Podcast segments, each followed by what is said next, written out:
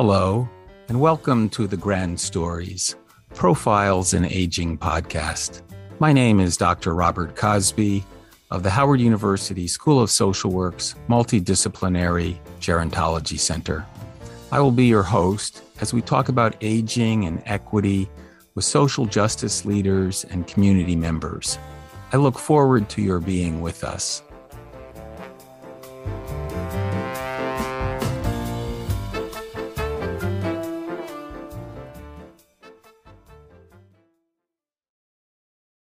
Well, hello and welcome to another edition of Grand Stories Profiles in Aging.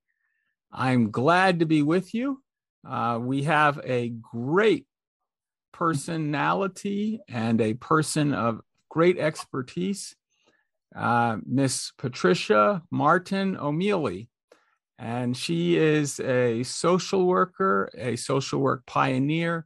She is a person who has been in several communities, both doing her working, her social justice issues. And um, I think you're going to really enjoy this discussion. And so uh, I have her here with me. And so let's begin. Um, welcome. How are you today? And thank you for joining Grand Stories. Well, thank you for the, inviting me to join you. Um, it's a beautiful day, uh, and I'm very happy to be here. Unfortunately, we Howard women lost. I just rushed in from watching the game uh, and was uh, sorry to, he, to see the loss with South Carolina. Okay, well, uh, uh South Carolina is, uh, I think, picked to be the number one rank. So absolutely. Uh, so they they went down in style, I guess you could say. Absolutely, it went down. Yes. yeah. Uh, so uh, that's the nature of competition. And uh, for those of you that don't know, we're talking uh, women's college basketball and the NCAA championships. Uh, so, uh, welcome again.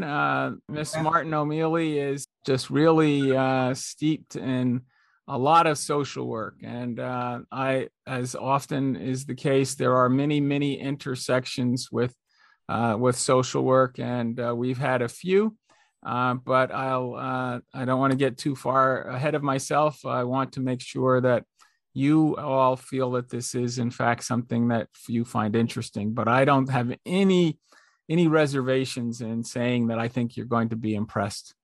So uh, can you tell me a little bit about yourself well, I um, my story begins in Pittsburgh, Pennsylvania, where I was born and raised. Uh, my mother uh, and a good friend of hers who had been one of her patients. My mother was a nurse, and uh, Judy was a MSW, graduate of the University of Pittsburgh, and uh, they kind of put their heads together and um, thought that social work was a good career for me. What did I know? so I wanted to be a lawyer. I wanted to be Perry Mason. Uh, well, anyway, they convinced me, I believe, that uh, social work was something that interested me because I was interested in people. I, my mother brought me up as a Girl Scout. Um, my father was kind of quiet on the issue. I don't recall. Uh, but I was uh, active and busy in, in uh, elementary school and the Brownies and the Girl Scouts and intermediate and senior scouts. And my mother also, um, well, she was the one who uh, uh, revitalized the Scout Girl Scout troop in our neighborhood. Uh, and she also established a group called the um, um, Busy Bee missionaries at our church. So that kept me busy and out of trouble uh, and doing things that uh, were interesting to people about people and what was going on with them. Uh, something that uh, struck me um, as a, something that I would remember was visiting a lady across the way from our school, uh, elementary school, and her name was Mother Washington, or at least that's how she was uh, called, and she was 100 years old. And she told us how it was as a young girl being freed uh, from slavery and how they danced in the streets. And that always had a strong impact on me of how that must have been. And we would visit her once, at least once a year. So I, am assuming that she lived beyond 100. Um, Mother Washington. Mother Washington is what she was referred to. Um, I don't know what any other name for her, but she was old and uh, but she was very sharp, mentally very sharp, and uh, we would stand around and ask her questions, and um, it was always an interesting visit to go visit Mother Washington across the street from the school.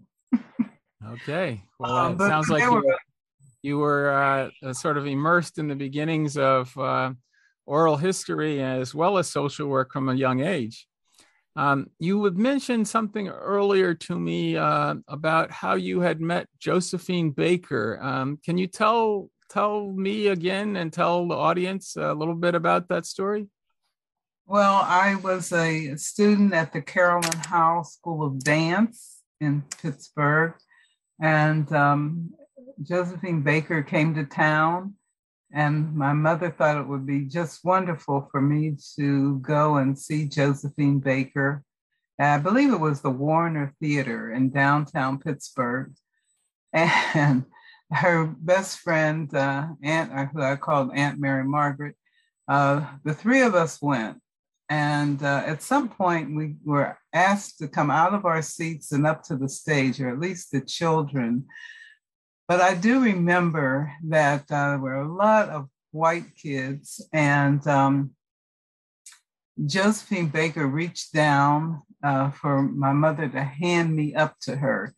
So I was hugged by Josephine Baker on the stage. She had all these feathers and glitter and glitz, and I was wondering is, is that was that going to be something that would happen to me as a little dance student? And certainly we did have uh, kermesses and we did have costumes, but never anything as elegant and as theatrical as Josephine Baker. But we did have Mike Malone, uh, who became quite um, renowned uh, and was one of the founders of the, I believe, the Washington, D.C. School of the Performing Arts. And at some point, he also ran the, uh, the School of Performing Arts at Howard University. So I just remember following him around and learning how to do the slap ball change and all these different dance steps.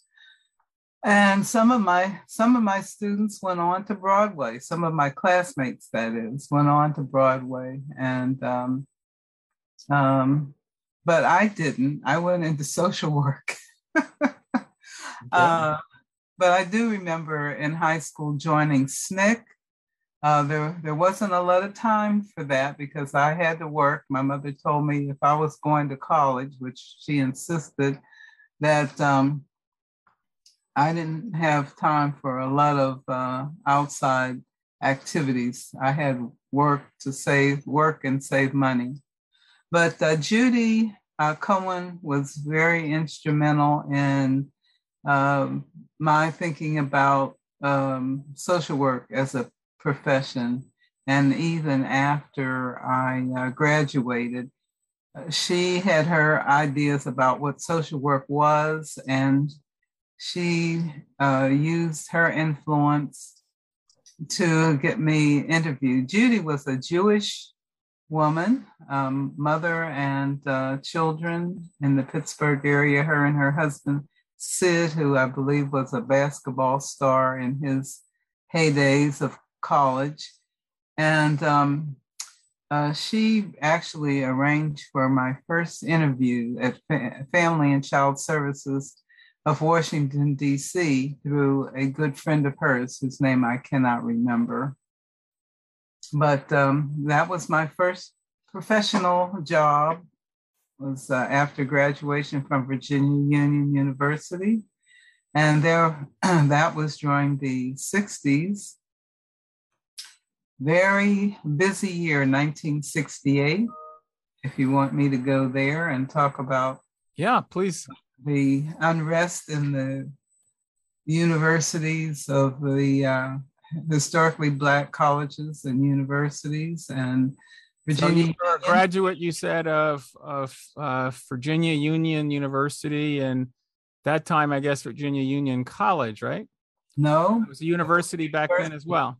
Oh, absolutely. And, uh, and that was in Richmond, Virginia. Uh, yeah. And so uh, you were explaining some of the experiences that you had. Um, so go ahead, please.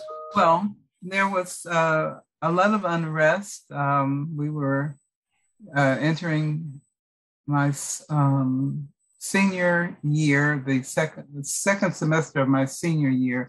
Now we had done some things uh, earlier on, some demonstrating, some marching on. Richmond was the capital, of course, of Virginia marching on the Capitol uh, related to uh, some racial discrimination issues and the killing of Reverend Reeb from Massachusetts who had gone down to Selma.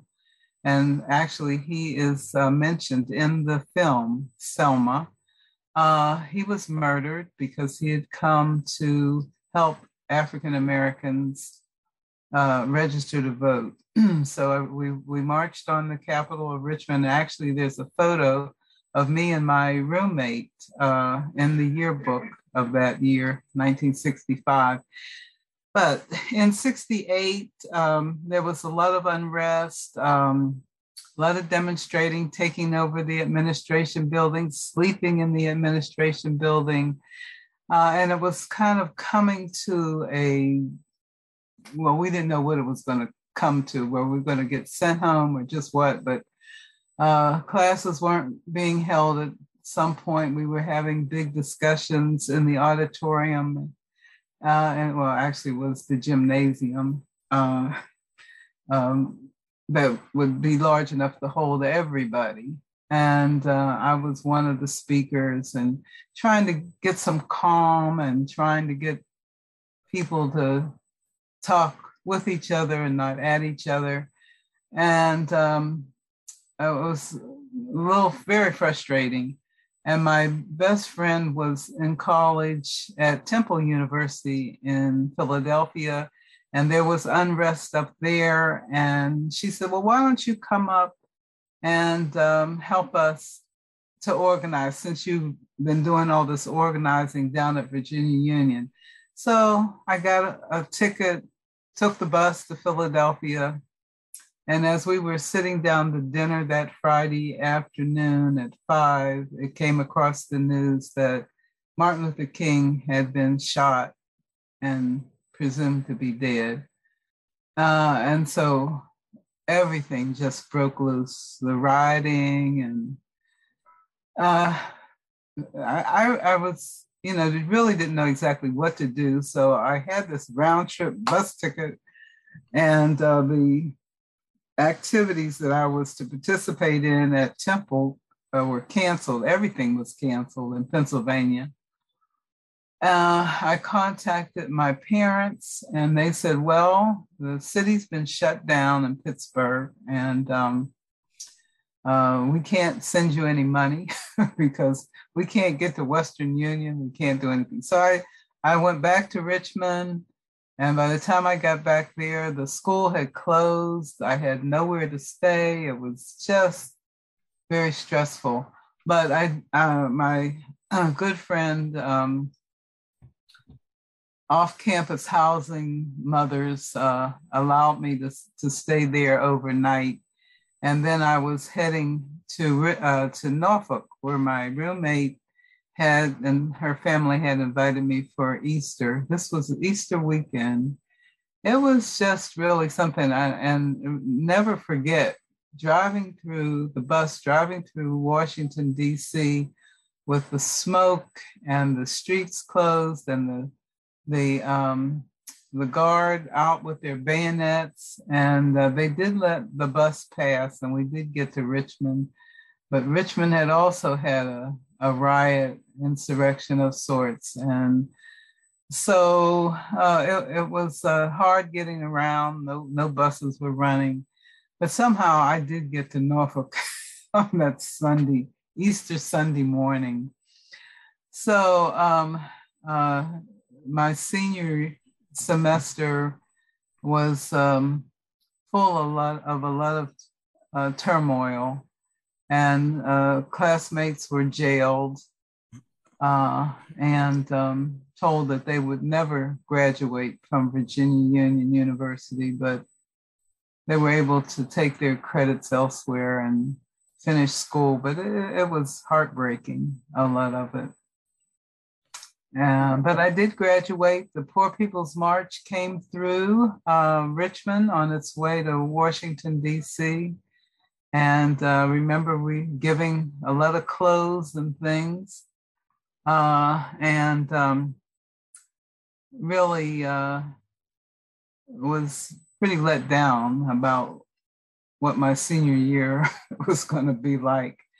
Uh, I I spent the summer and and uh, one uh, at the home of one of my roommates, uh, having a great time, going to the beach. This was in New Jersey, going to the beach, having fun, going to parties, going to New York City to apply for jobs, and uh, ended up in uh, back home in Pittsburgh. Uh, and Judy um, kind of felt that I should uh, consider going to Richmond, uh, going to DC, and apply for a job uh, through a friend of hers. And so that's what happened. Um, I went down to uh, Rich. I mean, I came down here to Washington D.C. I had an interview with uh, John Theben, and uh, his uh, director. I can't think of his name. Uh, and Margaret Moore, who was uh, the head of the senior program at Family and Child. And when by the time I got back to um, home, I got a call that I had the job. So I had always said I'd never live in Washington, D.C. It was the hottest place I had ever been as a child. and uh, so, but I came and I've been here for over 50 years. okay, it's uh, it sort of grows on you. Mm-hmm. Uh, and so uh, you were explaining that from the Poor People's March, which was, I guess, the Southern Christian Leadership Conference, and others had uh, um, had this uh, uh, peaceful rally or marches that were in several cities leading up to the the major one, which was uh, at uh, the the Lincoln Memorial, I believe. Yeah. and so that became. Uh, they built the tent city. Yes. And um, there there were uh, it, it was kind of jubilant uh, to have them because we had been through all kinds of uh, bomb scares and we had to evacuate the dormitories and whatnot. I mean, that senior year, I will never forget it.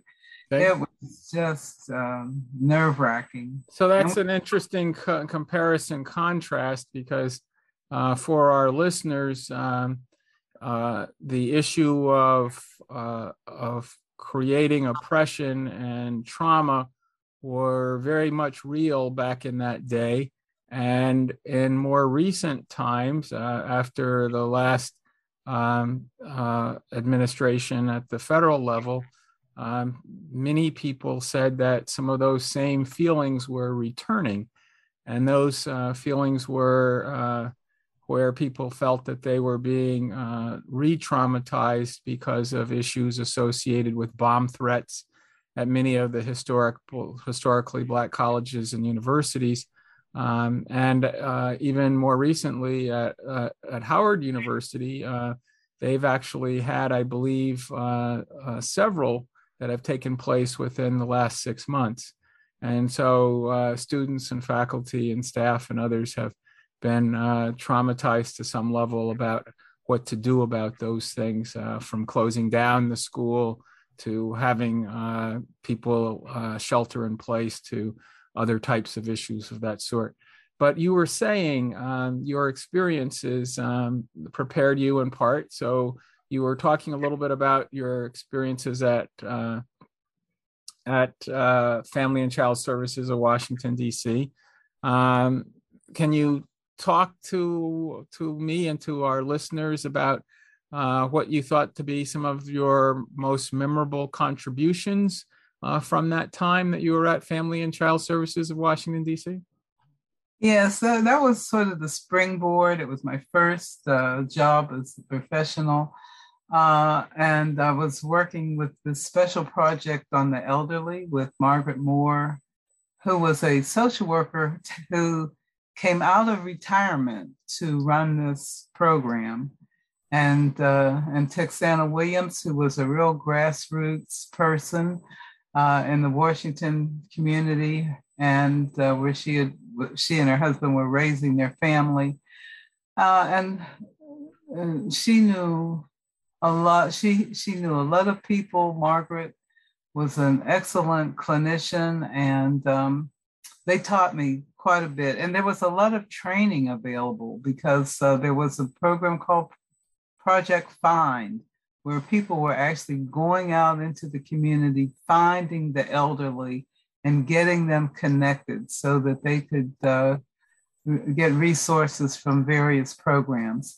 So um, I did a lot with my little elderly folks, and um, I did a lot of negotiating for them with their um, department stores, where they held um, uh, they held credit cards for years and years, and uh, they they just did not have the income to keep up with a, um, a lot of the expense as they retired on Social Security, if they if that.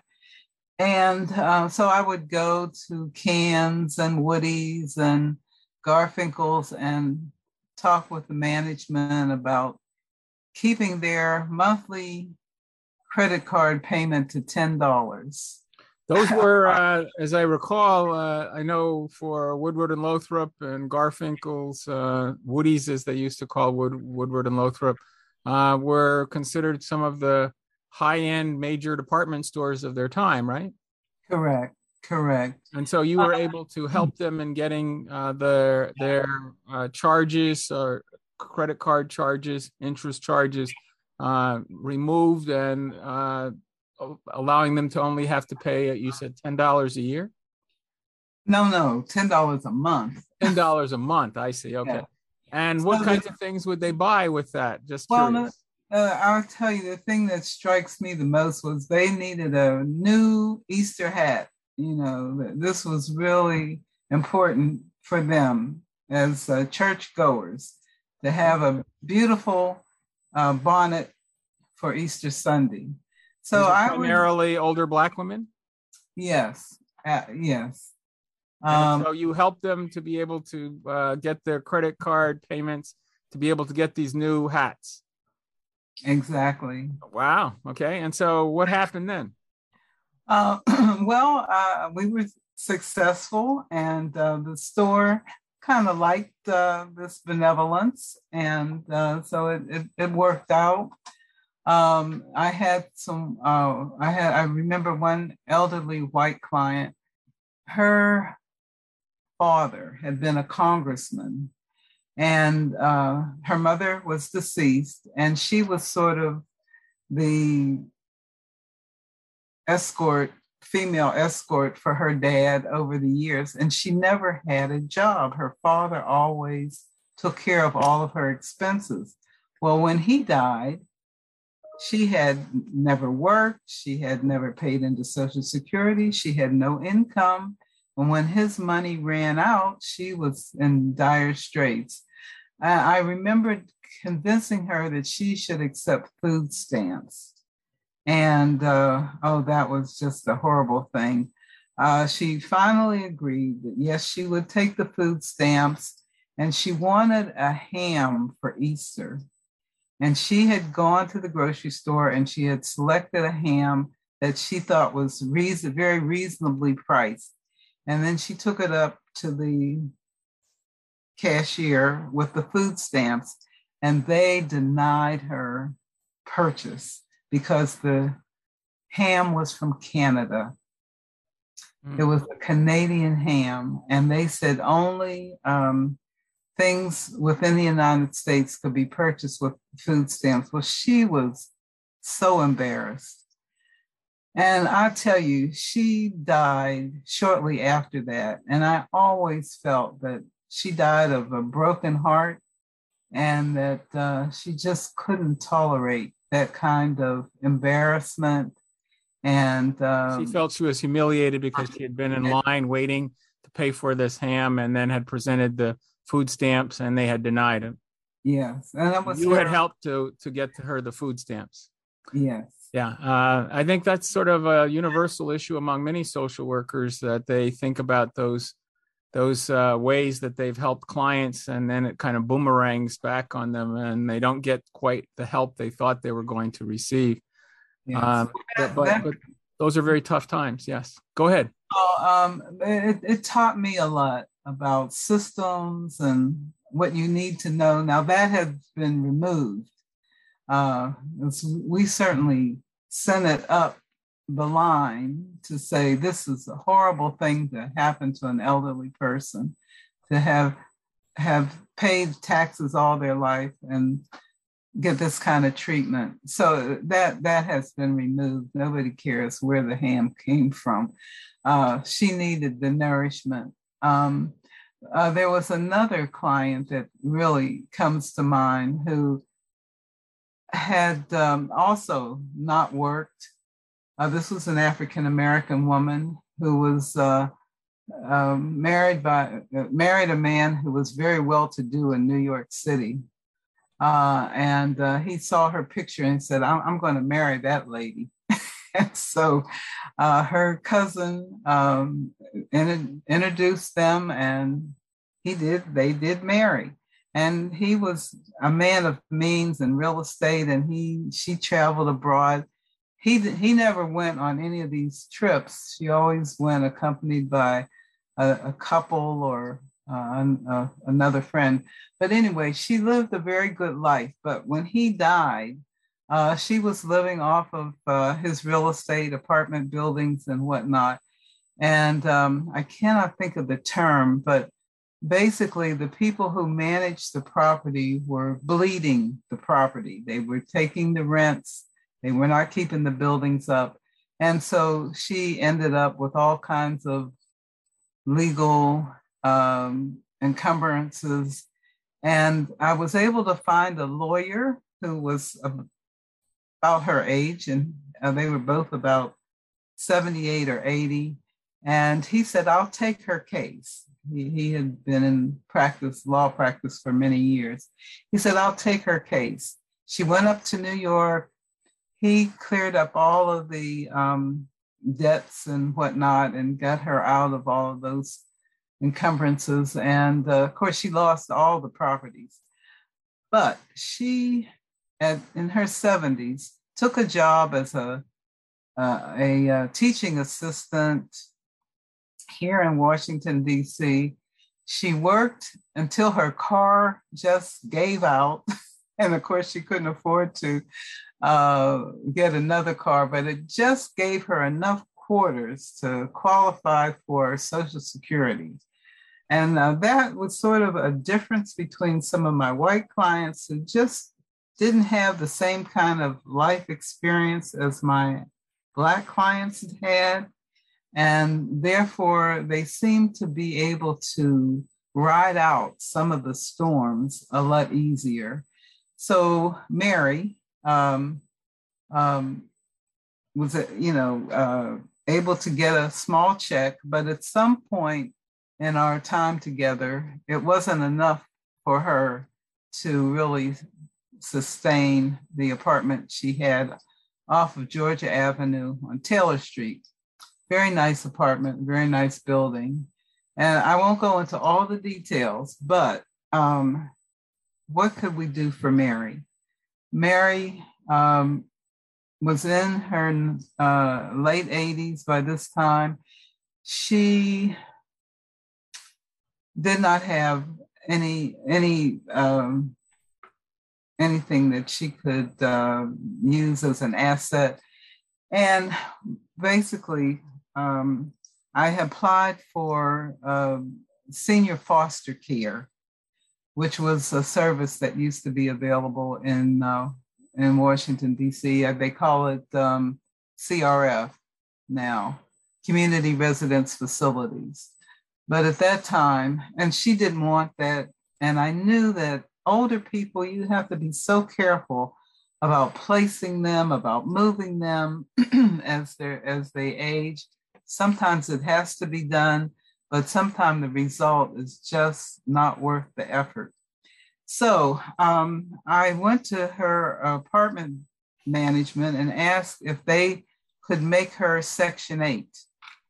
And um, they said, well, we'll look into it. And, uh, and it, the time was coming when she was going to have to move. And we waited and waited and we took her different places and she was unhappy with everything she came in contact with.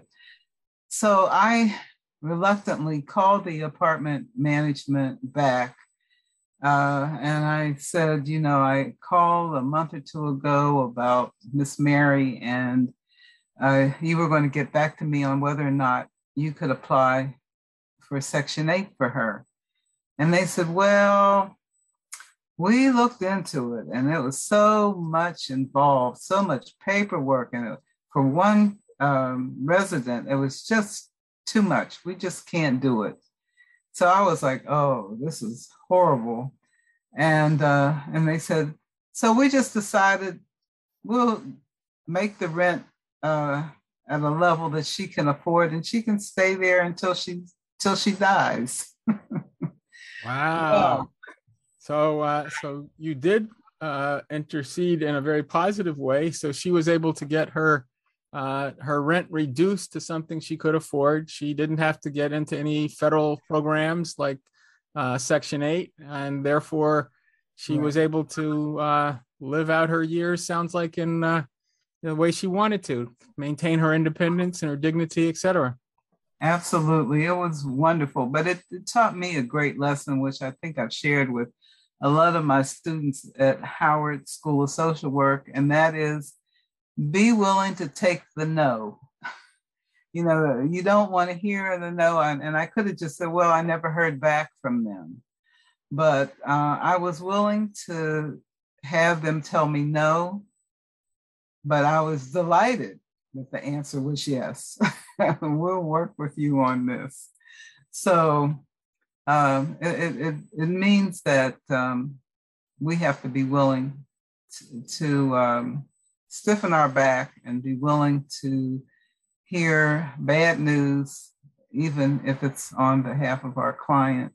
Uh, but you just never know. You just never know uh, where that yes might be, or even it might have been an opportunity for some other negotiation. Maybe she could have moved to an efficiency, or, you know, but if I had never called them back, I would have never known. And she might have died very shortly after having placed her into one of these um, CRFs. CRFs. Mm-hmm. Um, so, um, I'm sorry. no, no, it's okay. Uh, uh, who are the persons that most influenced you and your thinking, and and why?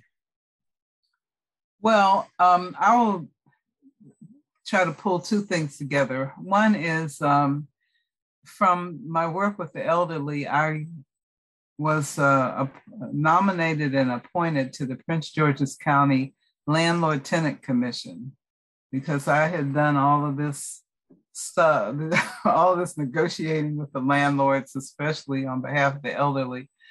And uh, a gentleman who really influenced me was named Paul Olson. He was a oil lobbyist from uh, Oregon, and and he and others had formed a tenant federation here in Prince George's County with the idea that tenants needed to have a voice.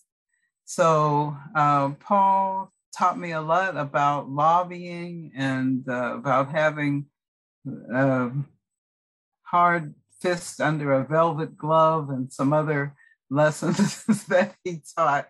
Uh, say that about, say that analogy again because I've heard it before in political settings, but um, uh, you said an, an iron fist and a velvet. Yes, but you cover it with a velvet glove, and this is how you enter into your negotiations with the velvet glove showing. But if if it gets tough, you pull that velvet glove off and you show them that iron fist. So, as a lobbyist, Paul knew a lot. He knew a lot of people, and um, at some point, I became the vice president of the uh, Prince George's County Tenant Federation. Uh, and so that led me into a lot of uh, work with tenants and um, helping them to have a voice, helping them to become incorporated, uh, showing the county that even though we were renters and that the landlord paid uh, the mortgage and uh, paid the taxes, that we felt that we should have a voice in what was happening in the county. So um, that was uh, very interesting. I was with that um, landlord tenant commission for about nine years. And about seven years into that commission, I was appointed to the governor's landlord tenant laws study commission for the state of Maryland and, uh, and had the opportunity to work um, in addition to landlords, but judges and lawyers uh, and and helping to write legislation to benefit uh, tenants in the throughout the state. Wow. So, um, and that was that was like 20 something, 23, 24, somewhere in that neighborhood. 1973 was my Prince George's appointment, and I think uh, maybe around 1980 I was appointed to the uh, governor's commission, and um, it was just very interesting work.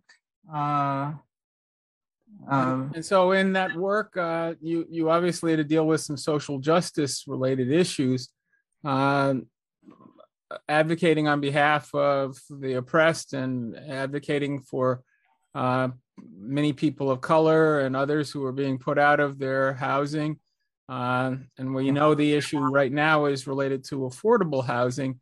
Um, was still an issue back then, but I think more so even now with gentrification. Uh, what would you say now about how um, what you've seen in terms of the changes in housing and tenant relationships and the loss of uh, of rent control? Uh, what what would you say is happening now, and what might be some fixes that you might think would be appropriate? Well, the whole issue around uh, discrimination, uh, and, and this happened to me several times. I applied for apartments, and when I would show up and they'd see my face, the apartments would no longer available. available. And uh, they had people that they called testers. They would send out a a white couple and then they'd send out a black couple and see sure. what the responses were. And so a lot of that we looked into in terms of the um, main, mainly the the state uh, so they were following the fair housing laws and looking at uh, the issues related to human relations offices and trying to uh, to test to see if in fact there was discrimination taking place. In other words uh, real estate agents and uh, and uh, folks who were interested in renting uh, buildings or houses or purchasing uh, or allowing people to purchase homes. Uh, what they did for whites was the same that they did for other minority groups. Um, but we know from some of that work that what you found is that there was lots of systemic racism and lots of discrimination. Um, you learned firsthand. Can you tell us a little about how that worked? Uh, well, we, um, as I said, we, they sent out testers. I just feel that um, there were people who were just intent on not allowing, especially African Americans, move into certain areas. And um, that is, has gone on up until, I would say, maybe within the last 20 years. A lot of that has kind of gone by the wayside. Uh, but you always find somebody that pops up who still, uh, if they have if they have the power, uh, they're going to uh, discriminate. And um, so we have laws, and when people do uh, violate the law, then they're going to to receive a fine, and they're going to get uh, be penalized. and um, this is what has this is what we have to do. It has there has to be a cost. Uh, saying and, that perhaps the cost associated. I know that uh, many uh, real estate people uh, basically say that government fines are the cost of doing business, um, and it does in fact happen. Uh, do you think that increasing the the fines uh, in terms of the amount of money that they are fined would help to level the playing field, or do you think that there are other remedies that should be enacted? Well, uh, as I said, sitting on a landlord tenant commission, uh, we looked into all of those uh, issues. We people would bring complaints. Um, uh, different legislators would uh, bring uh, legislation that they thought should be passed. So we used any um, means that we could to try to remedy the situation. Um, we would often talk to the housing and urban development people in the state or the county, uh, whichever the case might be, uh, to hear how they were handling these cases. Um, and uh, where possible, um, people had to um, make those apartments available. Uh, very little that I do related to single family properties, although we did uh, develop legislation in Prince George's County related to single family uh, housing as well as uh, multi multi-family housing. Yes. Um, thank you. Uh, so, in light of that, I mean, um, what are the most important social justice issues of today? Do, do you think, based on is, does housing rank right up there? Um, what might be some of the others? Well, I think voting has to be a number one. we have to have a uh, free and in a free and open society. People have to have the ability to vote, and it should not be uh, inhibited in any way. And uh, anything that we can do to inform people that they have the right to vote, that they need to vote, that their voice counts, that this is a democracy and and for for many many years a lot of people have not felt that their vote counted and they didn't vote but um, people are beginning to understand now that their money is being used in some ways uh, to benefit other people other than themselves. So their um, money you're talking about their money as taxpayers. As taxpayers, correct. And and so it's being used by by uh, folks against them, or at least uh, not in their best interest. Uh, so when you say that, do, does that mean that? Okay, so you say voting's at the top. Um, I, I remember. I understand, uh, and I appreciate that. Um, and I would say I share that sentiment. But I would also ask you the question: um, you know, our, our, democracy, for its good and bad, uh, they they often use the analogy. No, no, no disrespect to those vegetarians, but they sort of say it's like. Uh, making sausage. You don't want to know how it's made necessarily, but you do want to enjoy it when it's uh, completed. Uh, uh, but we recognize that very often uh, social justice issues percolated up to the the surface with particularly egregious events that have taken place in our society. And we've seen more recently with uh, George Floyd, we saw with uh, Michael Brown, we've seen with uh, Breonna Taylor, and the list goes on and on.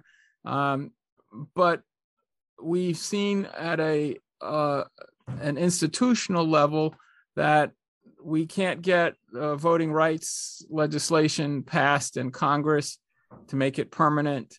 Uh, we cannot, uh, we're having difficulties being able to get people to commit to some of the things they agreed to during the Black Lives Matter campaign.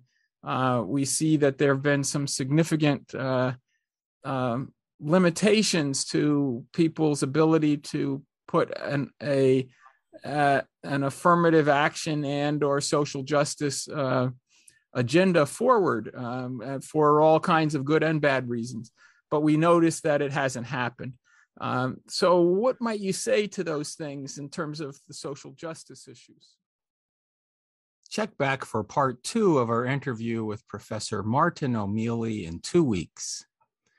We'll go back and discuss some of her experiences growing up in Pittsburgh and then we will dive back into our conversation about addressing social justice issues at the institutional level.